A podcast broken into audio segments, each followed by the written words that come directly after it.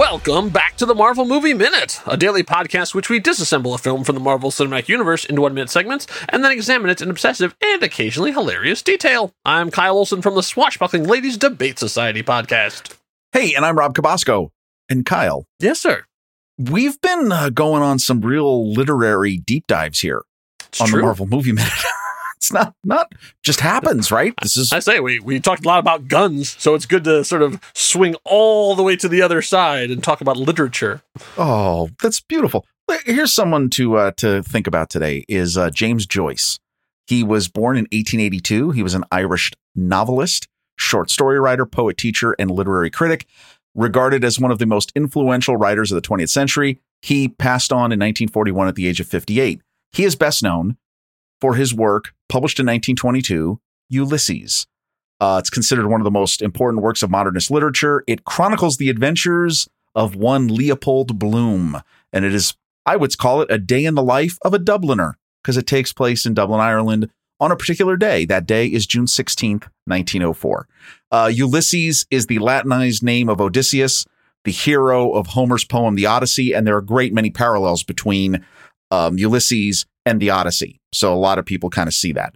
Uh, there's some controversies about it. It was part of an obscenity trial in the United States in 1931. There are some things that some of the characters do that made people uncomfortable. Uh, they probably still make them uncomfortable today. yeah. Uh, and I didn't know this. Joyce fans worldwide celebrate June 16th as Bloomsday Hmm. from the character Leopold Bloom. Now, you would think a literary giant such as this would only use the finest materials, the finest papers, elegant, durable pens, and leather bound keepsakes for all his pristine works. Not exactly. So, Joyce would use crayons throughout his revision process using different colors for each time he went through a notebook. And as he got older, he would use crayons more vividly because he struggled with eye problems for much of his life and near the end of his life was nearly blind. Why do we talk about that? Because there's a there's a comment made in this Mhm. minute that we are going to have to discuss. Yeah, because when someone is uh, trying to sound super smart but end up sounding Oh, really ridiculous at the time. And I I- have fallen into that trap. Oh yeah, me too. You try and drop a name and you mispronounce the name, and you're like, oh right. I can tell you one person who is a huge fan of James Joyce, and that is Mr. Mel Brooks, because he named Leo Bloom uh, from the producers after Leopold Bloom. Uh, Yes. So that we went on to live in infamy, and here we are. Speaking of infamous, minute seventy-three of Iron Man 2 from 2010, directed by Jon Favreau. Uh, we're going to get into the literature and arts and sculpture and painting, but first we need to talk about explosives uh, because we're they're talking about uh, this new device that uh, Hammer is showing for the very first time to them. Uh, he is uh, he described it in, in, in cigar terms before, which uh, I'm sure Freudians out there are like, oh, of course you did. Um, Yes. But we're going to get into sort of what exactly it is as he's uh, doing this grand unveiling of this thing. Because the first bit was just like gun, gun, gun, gun, gun. And now it's like, now I'm going to take a whole minute just to talk about this one thing. Uh, so we're going to take an episode to talk about him talking about this one thing. So we're going to pick up where we left off, which is the middle of the sentence. He said, This is a kinetic kill sidewinder vehicle with a secondary, and then he lost a very long chemical term, which I couldn't get through the first time. I'm not going to try it again. But as we pick up here in minute 73, he finished that sentence RDX burst. Ah! Good, I can say RDX. Uh, so RDX uh, is also known less commonly as cyclonite. It is or hexogen, particularly in Russian, French, and German influenced languages, also known as T4. Uh, in the 1930s, the Royal Arsenal started investigating cyclonite to use against German U boats because their hulls were being made thicker and the explosives weren't working. So the goal was to develop an explosive more energetic than TNT. And for security reasons, Britain termed cyclonite Research Department Explosives, or RDX. And so that Oh. what he has laced inside of this thing. So it's a real thing that they actually put in. So it's not just uh, um, uh, unobtainium. just to just to pick a word out of the air that has no context or meaning uh, beyond the, uh, you know, they wouldn't come up with some ridiculous sounding word like that in a movie that's the highest grossing film of all time for a very long time. Um, so he continues on and says, It's capable of busting the bunker under the bunker you just busted. So I do like that. this is I know, but this is particularly relevant because obviously the time, uh, you know, the operations in Afghanistan were still going on and very much in people's minds. Uh, so bunker busters were a very common thing that people were uh, thinking about and talking about too, because you know the enemy uh, was hiding in bunkers, and so they wanted to find ways to get in there. And so this is where the mother of all bombs comes from, and, and those kind of things. So this like this language is very specifically chosen, uh, and and so he says. If it were any smarter, it would write a book. A book that would make Ulysses look like it was written in crayon. so that's where we get to the top where you're like, but wasn't a lot of Ulysses written in crayon?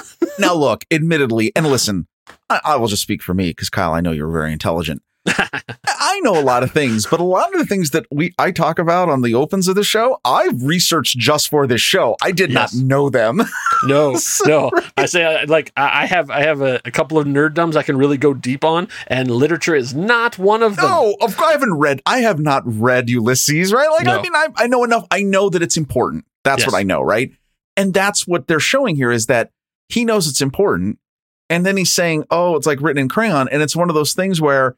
Whenever we try to be snarky, and I think this is a rule for life, when you try to be snarky about information that you don't fully grasp, don't. Yeah, because yeah. because it I, doesn't I, work. I say I'm not disparaging anyone who has read this or who has No, taken time to no, of study it course too, not. because like I, I, you know, I probably have have spent uh, way more time discussing the Power Rangers, and so I'm not. I have nothing to be proud of. right. well, I I mean, say, you know, I'm not gonna. That's what I'm saying. I'm proud not, of you. I, well, thank you. I say, but I'm not judging anyone for. I'm not judging them for their fandoms. If your fandom happens to be James Joyce, Oh, God bless you. absolutely. May the road rise up to meet you. Yeah. That's what I say. Oh, jeez. To my friends in the Emerald Isle, I apologize for this accent, but I don't get to break it out Oh. very often. And I lift a glass to James Joyce. Do you want to sing Danny Boy? We can. Oh no, I don't. oh, no, no. we don't. Oh, I'm going to spare you from that. Uh, so yeah, so this is this is a, the beginning of a of a list of things. So he starts out with Ulysses, and then he continues on to say like the crowning achievement of his life in com- comparing it to Ulysses, and also the other thing. he says um, would write in crayon, uh, and it would read it to you. He says, "This is my Eiffel Tower." I you all know what the Eiffel Tower is. We're not going to deep dive on that one. Well, there This was no, but wait, there, Oh, go there's no reference here, though. There's nothing about the Eiffel Tower. I was trying to think about this. There No. was controversy when the Eiffel Tower was built. Oh, you actually have But- some stuff on the Eiffel Tower. Okay. Well, there, there a little bit. I mean, because the, the- obviously people were not excited. It was built what? Uh, okay, I'm just pulling this out of my head. 1899, I think, World's Fair. Sounds I think right. it was the entrance. Yeah. And there was controversy about the style and what it was. The guy who was one of the main designers was comparing it to the pyramids, and everybody was like, dude, okay. so, you know, I, I don't know if there was anything connection there, but it's interesting that they chose the Eiffel Tower when they could have chose other things. But anyway, I mean, I don't know. uh, the Eiffel Tower inspiring uh, not only that, but also Men in Black International. I mean, Yeah. I mean, think of the great works that have come out just because of the Eiffel Tower. True. That's True. all we need to say about Men in Black International. Uh, okay, so he sa- then he says, "This is my Rachmaninoff's third. So this I had to do a little more digging on because I wasn't exactly sure what he was talking about. So it turns out, like, like Google recommended this, and then I deep dive in and went, "Oh yeah, this is what they're talking about. This is Sergei Rachmaninoff's Piano Concerto Number Three in D minor. Uh, it was composed in the summer of 1909. It was premiered on November 28th in New York City." Uh, with the composer as a soloist. So Rachmaninoff himself was like, you know, flexing those fingers and showing it off. The second performance of the concerto took place on January 16th, 1910, and features Gustav Mahler. Whoa, there's another name drop. Uh, the work has the reputation of being one of the most technically challenging piano concertos in the standard classical piano repertoire. And how challenging? So much so that they made a movie about how a guy went insane after playing it. Uh, if you remember the movie Shine, uh, that won uh, Geoffrey Rush an Oscar. Uh, this was all about how he was a brilliant, brilliant man who could do this concerto, but also he had all these other problems that went along with it as well, and, and had a, a fracturing of his mind onto it. I don't know if that movie holds up, but I remember at the time it was uh, very much lauded and uh, exalted, and I remember seeing it. And I've been a Geoffrey Rush fan, although not so much lately. But let's move on. Uh, the next uh, thing he mentions is he says, "This is my Pieta." Now, I think this is much more in your wheelhouse, Rob, but Oh, okay. so yeah, interesting reference. If you remember an episode, we did a deep dive on this in the season two of the Marvel Movie Minute. We talked about this during a scene during the Incredible Hulk. Pieta, he's referencing here is Michelangelo's most likely, which this is the famous sculpture of Mary holding the body of, of Jesus after he's been crucified. Um, it is, I think, if I remember correctly, it came out of German art, and uh, yes, of course, obviously tied to Christianity in depicting this mother holding her son who has died. And Pietas have been used. That artists have adapted that to not just be uh, Christian oriented, but like to depict a whole bunch of different characters. And we see Pietas in the MCU, which is funny. We saw one in the Incredible Hulk. We will see more of them again in the future of the MCU. And, so. and we even saw one in Justice League. So they get around. Oh, yes, uh, it's, um, it's also uh, I, what I found interesting about the when I was looking at the the Pieta for, by Michelangelo. It's the only work that Michelangelo ever signed. Oh, right. Yeah, so like hugs and kisses, Mikey. It was weird. I don't know why he did it that way, but I know. it's underneath uh, Jesus' foot. Right. It's right on his foot. Yeah. No. oh my God. Just Mike. Right. interesting side note about the Pieta. If you ever look at it, if you ever study the Michelangelo's work, the figure of Mary is like almost 150% larger than what a human would be in that piece. Oh. You don't actually notice it, but she is like Matt. She's literally the Incredible Hulk. Mm, that's great reference. She's the she's the Hulk in that piece, holding a much more smaller human. Hmm. I would say license. it's an important work because it balances the Renaissance ideals of classical beauty with naturalism, but that's just wow. my unformed opinion. Wow. okay, Justin, way to go. so, and also, thank you, Wikipedia. Yeah, no you're kidding. always there when I need you. Always. oh, so, uh, so Justin continues on, and I, ha- I would like to remind everyone that what he's about to say, he's still talking about a, a small rocket that's designed to kill people. Yeah. Uh, he says yes. it's completely elegant. It's bafflingly beautiful. It sounds like a like a a perfume ad. Well, okay. And it's capable of reducing the population of any standing structure to zero. No, no. And then again, that's and how he's lovingly cradling it and sniffing it. And do you know what I love though about this is, is again, and I know I'm guilty of this myself. He's completely contradicted himself. Because what did he say in the previous minute? Size matters. Yeah. And now he's selling. Like he brings out the biggest gun you've ever seen, and now he, now he brings out this little tiny thing. little thing. Like it's the greatest thing ever, and you're yeah. like, dude, you're just selling me a line of never-ending BS. what are you doing? Anyway, uh, I love it. Uh, and so he says, "I call it the ex-wife." Oh, wah wah. no, wait. We've talked about this. As so he does this, clearly Justin has been divorced. Yeah. well, obviously. Yeah. I, probably, I would say for him, probably multiple times. Maybe multiple times, right? Okay. It cuts. He says this. He he kind of does the whole like you know sniffs it like a the like a cigar. Okay, it cuts to Rhodey, mm-hmm. and Rhodey immediately goes to bring his hand up, kind of like to, you know, kind of like, oh, I'm going to rest my chin in it. Uh-huh. I think it's Don Cheadle hiding a laugh that is Absolutely. about to erupt. Absolutely. As I watch the scene, it clearly Don Cheadle is trying to not break and ruin the scene, but he is like just enjoying Sam Rockwell's performance so much. He's like, I don't want to have to do this again. Mm-hmm. It's like because it's it's so unnatural the way he has his hands over his mouth. Like, I want to say this right now, and because and because I can't say this because this is referencing something from a, announcements made many months ago.